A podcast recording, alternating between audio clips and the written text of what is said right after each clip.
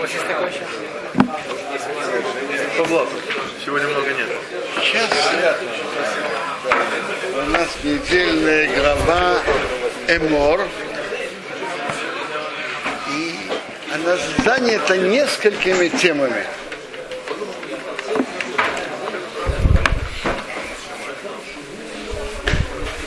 Первая тема – святость Коаним. Коаним выделены Богом, потом Геарона, чтобы они служили в храме, что они занимались принесением жертв. И раз они служители храма, то Тора им дала определенные добавочные законы освящения. Тот, на который возложена более важная функция, то с него больше можно требовать. На Кааним возложена очень важная функция – служить в храме.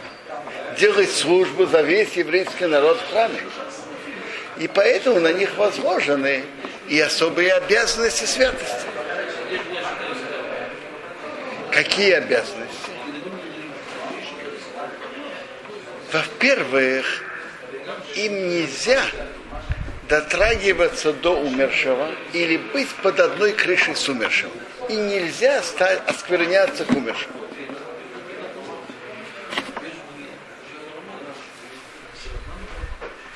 Это очень, очень, очень актуальный запрет.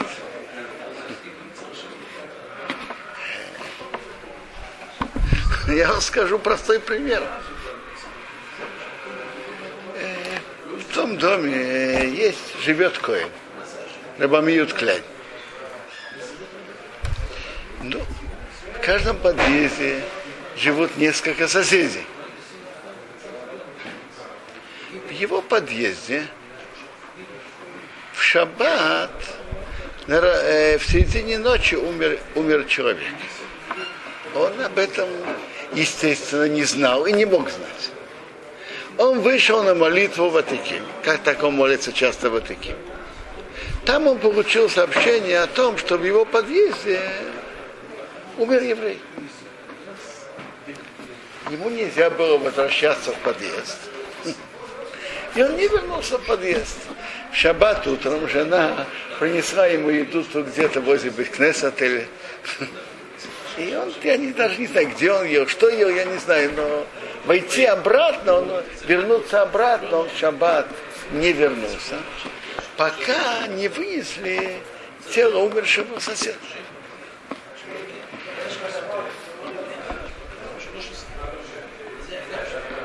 Он уже стал все равно, он был уже, если бы он бы стал нечист, все равно ему надо было уже очиститься. Что? Кто на каком этаже? Что? Это не меняет роль. Но он стал нечистым уже, да? Даже коин, который нечистый, если, смотрите, коин, который даже уже стал один раз нечистым, ему нельзя оскверняться к умершему, даже если он уже нечистый. Э, и реально, каждый коин э, бывает нечистым. Ведь есть закон, что близ, ближайшим родственникам коин может оскверня, оскверняться. Кто ближайшие родственники? Это те семь ближайших родственников, по которым, по которым в соответствии с этим э, еврей ведет траур, соблюдает траур. Это кто? Кто все ближайшие родственники? Сын и дочка, отец, отец и мать, сын и дочка, брат и сестра и жена. Семь ближайших родственников.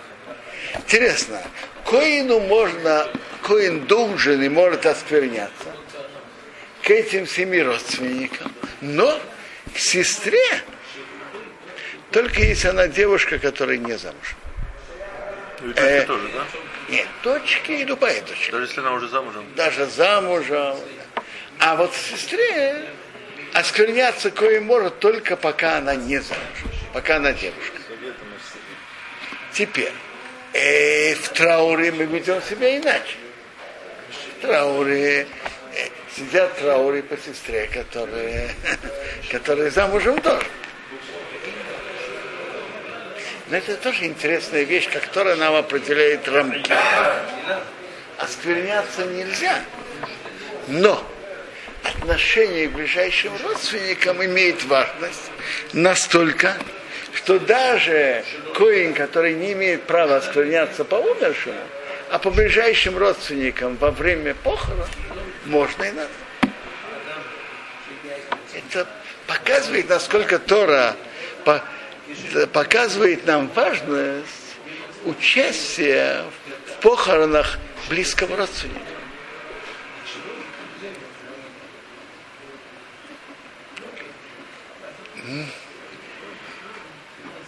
Не на каждом коин может жениться. Есть определенные женщины, которые коину запрещены. И есть другая сторона. Коина надо освещать. Вот то, что мы вызываем к Торе Коина первого. Мы освещаем Коина, выделяем его. Например, сидит какое-то общество и едят вместе. Кто-то берет, кого-то уважают взять первым порцию. Так нормально. На, надо да, это, этот почет дать коин. Э, говорить Берхат Амазон первым коином. Почему? Есть другое написано в законе, что если есть Талмит Хахам, то почет Талмит Хахама раньше почета Коина. То предпочитаю то уважать Талмит Хахама. Э, первым взять порцию, говорить Берхат Амазон. Но если нет Талмит Хахама, кому, кого первым? Коина. Коина надо выделять и освещать.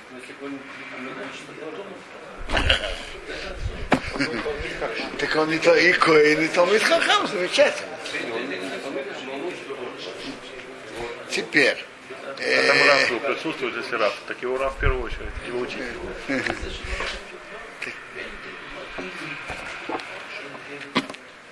Освящение Коина и особые правила, которые обязанности Коина.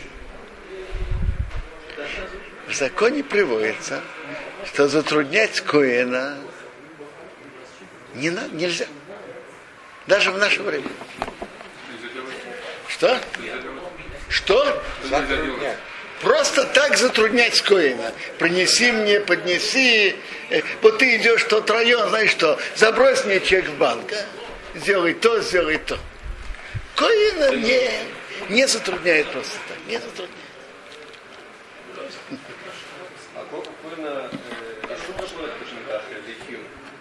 Это мецва. Еще раз. В чем то заставлять? Есть у него мецва. И это почетная служба. А, а почему тут заставлять? Зачем?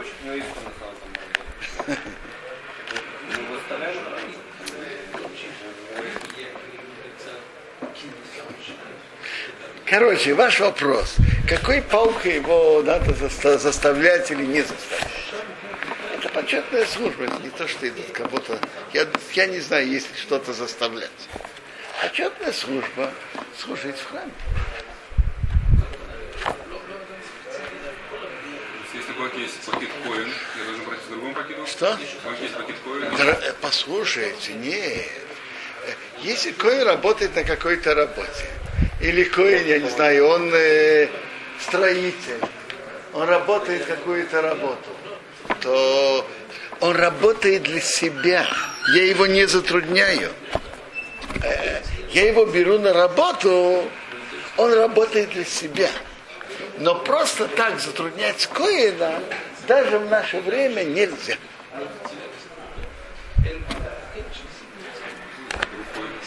М?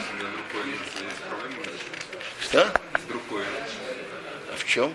Так вы можете быть друзьями, в чем вопрос? Правильно, даже друзья просят друг друга, да это, да это. Смотрите, если иногда, я невозможно, что если иногда он затрудняет вас, а вы взамен иногда затрудняете его, то тут не то, что вы его затрудняете, вы как бы меняетесь. Он вам помогает, вы ему. И тут я не знаю, как. Это хорошо или нехорошо. Но просто так затруднять Коина даже в наше время нельзя. Занимает особое положение.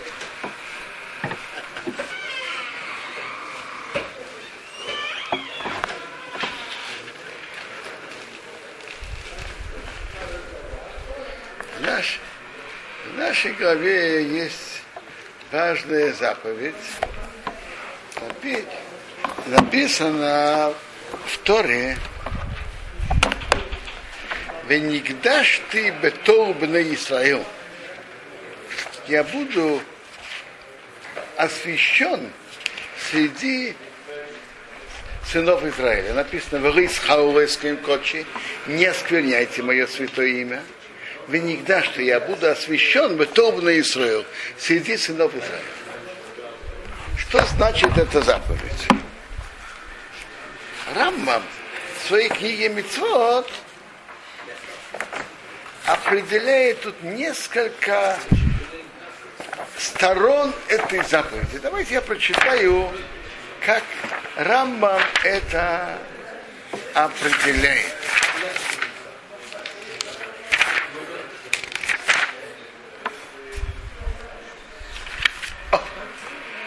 Есть мецва, написано освящать его имя. Что значит содержание этой заповеди?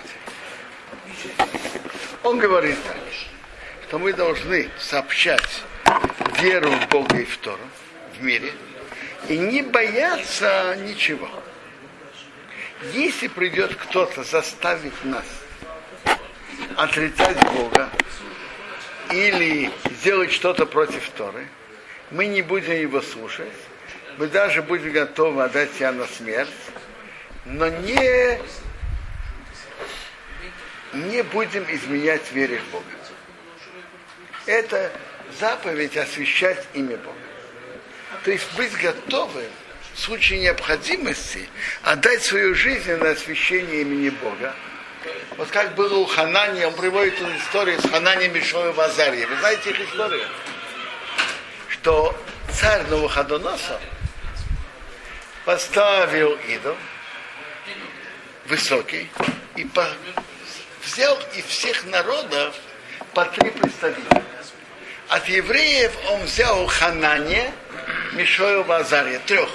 И от других народов тоже трех.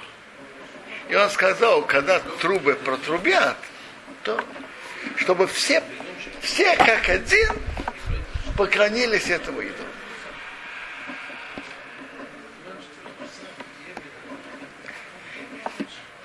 Они не хотели и отказались. Я, я, я, я не сказал, и там было объявлено, тот, кто не пос, посмеет и не поклонится, то есть накаленная печь, которая хорошо накалили, и его бросит сразу в эту печку.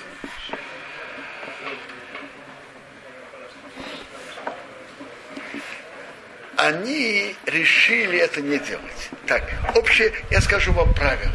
На что еврей должен отдать жизнь, чтобы не нарушить? На три заповеди в любом положении. Одно, не служить идолам. Второе, не убивать другого еврея. И третье, запрет то, что Тора называет развратом. Э, отношения с женой другого еврея и, и, и другие запреты, то, что Тора называет развратом. То есть идолопоклонство, разврат, то, что Тора называет развратом, и проливание крови. На эти три вещи это такие строгие нарушения, что даже в случае угрозы для жизни еврею нельзя эти запреты приступить. Можно сказать так, что жизнь еврея очень дорога Богу. И поэтому, когда становится вопрос о субботе, жизнь еврея дороже Богу еще больше, чем соблюдение субботы. И можно и надо нарушить субботу, чтобы спасти жизнь. То же самое есть некошерное мясо, есть Йом-Кипур и так далее, другие запреты тоже. А, а поклоняться идолам или нарушить запрет разврата, даже в случае опасности для жизни нельзя это делать. Смысл этого, что это нарушение настолько строго, что нет смысла сохранить, нарушить этот запрет и сохранить себе жизнь. Я хочу тут рассказать, как Мидраш нам рассказывает, как были события у Ханани Мишова Вазара. Мидраш рассказывает так, что Навуходоноса выбрал из всех народов по три, и от евреев тоже три, как мы уже их упомянули, Ханани Мишоя Вазар. Они приняли решение не поклониться идолу. Но они пошли к Даниилу советоваться, как им поступить. Они пришли к Даниилу. Нас заставляют поклониться идолу. Что ты говоришь? Он говорит, что вы спрашиваете меня? Идите к пророку. Тогда был в Вавилоне пророк Ехеску. А Даниил не был пророк? Нет. Он видел великие видения, но пророком он не был. И когда пришли к Даниилу, рассказывает Медраж, они сказали, идите к пророку, то есть что вы приходите ко мне? Приходите к кто, кто больше знает, выше уровнем. Идите к пророку Ехеску. Они пошли к пророку Ехеску. Говорят, что нам делать? Он говорит, я, я могу сказать, что от прошлого пророка Ишаяу говорит, Хабиме от рега от яверзам. Спрячься момент, пока пройдет гнев. Вы можете где-то спрятаться. То есть так. Поклониться идолу нельзя даже в случае угрозы для жизни. Нельзя. Но вы же можете где-то спрятаться. Какой пророк? Не Ехеску, от имени Ишаяу, Хабиме Атрега. Спрячься момент от Яворзам, пока пройдет гнев. Вы же можете спрятаться. И будет незаметно, кто был, а кто не был. На великом митинге кто будет смотреть на всех, кто был и кто не был. Спрячьтесь. Так я так, так, так сказал великий пророк Ишаял, который был раньше меня. Они говорят, они сказали пророку Ихеску, да, но если так, мы опасаемся другого. Правильно, мы где-то спрячемся. И нас там, на этом великом митинге, не будет. Но что будут, что будут говорить средства массовой, массовой информации? Что, что будут говорить все газеты, радио и телевидение? Я говорю на современном языке. Там это были другие формы массовой информации. Какие формы там были, я, я, я не знаю. Но я говорю на современном языке. Э, что будут писать все газеты и все средства массовой информации? Все были, ничего другого неизвестно. Все были, и все, кто были, поклонились. Значит, поклонились представители всех. Так это будет тоже осквернение имени Бога. Спрашивает их пророк Ехеску. А что же вы хотите, собираетесь сделать?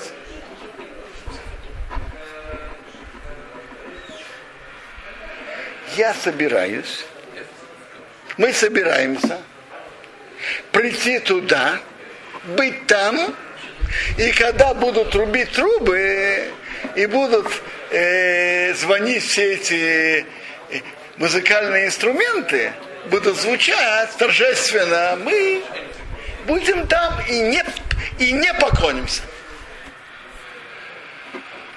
Быть там и не, и не поклониться. Чтобы было известно, что все представители всех народов поклонились, а, евреи, а, а представители еврейского народа не поклонились.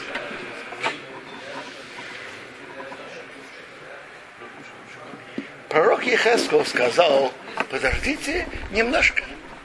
Я спрошу, поговорю с Богом. И он, э, смотрите, Моше имел обещание, что когда он хочет говорить с Богом, Бог ему отвечает. Их пророк Ихаско такого обещания не имел. Но подготовиться и попытаться говорить с Богом он мог. Так он подготовился и Бог с ним говорил. Он спросил у Бога, скажи Бог, вот эти люди, Ханани, Мишоя, Вазария, хотят отдать свою жизнь на освящение Твоего имени, чтобы демонстративно не поклониться идолам. Ты постоишь за них или нет? Ты сделаешь им чудо и спасешь или нет? Или не сделаешь им это?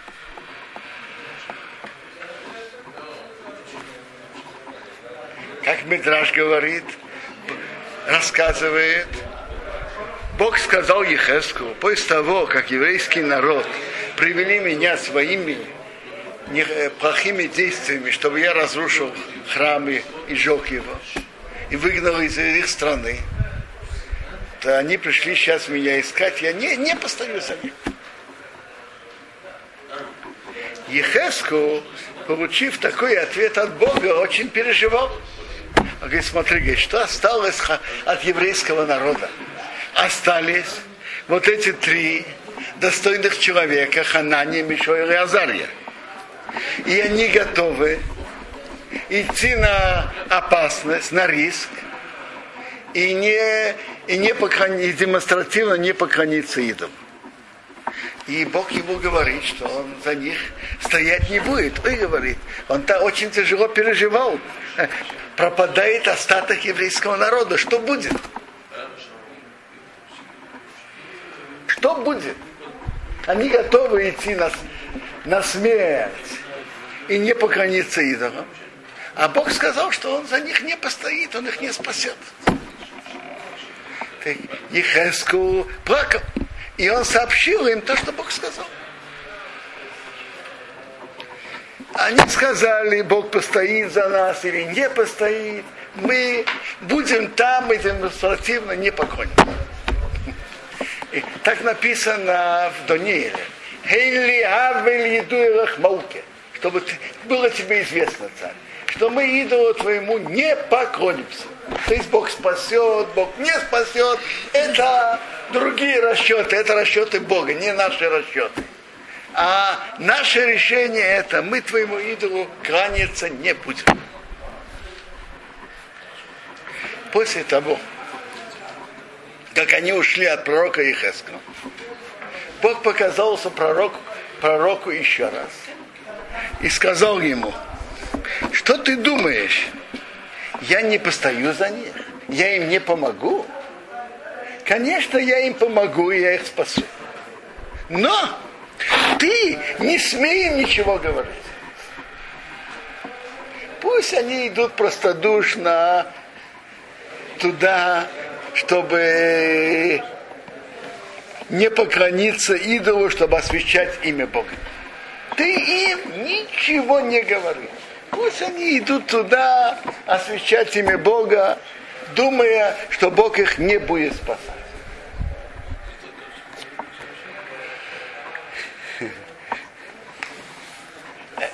То есть, желание Бога было, что если они идут, чтобы они так и шли, не с, намерением, что Бог их спасет, а с намерением они идут освящать имя, имя Бога, Бог их спасет, Бог их не спасет. Что бы то ни было, они, они идут демонстративно не поклониться идолам. И потом, и потом Бог их спас то хотя их бросили в печку, они остались живыми и вышли. То есть настоящее освящение имени Бога это когда человек идет на смерть, чтобы осветить имя Бога. И это то, что сделали Ханане Мишою Вазары.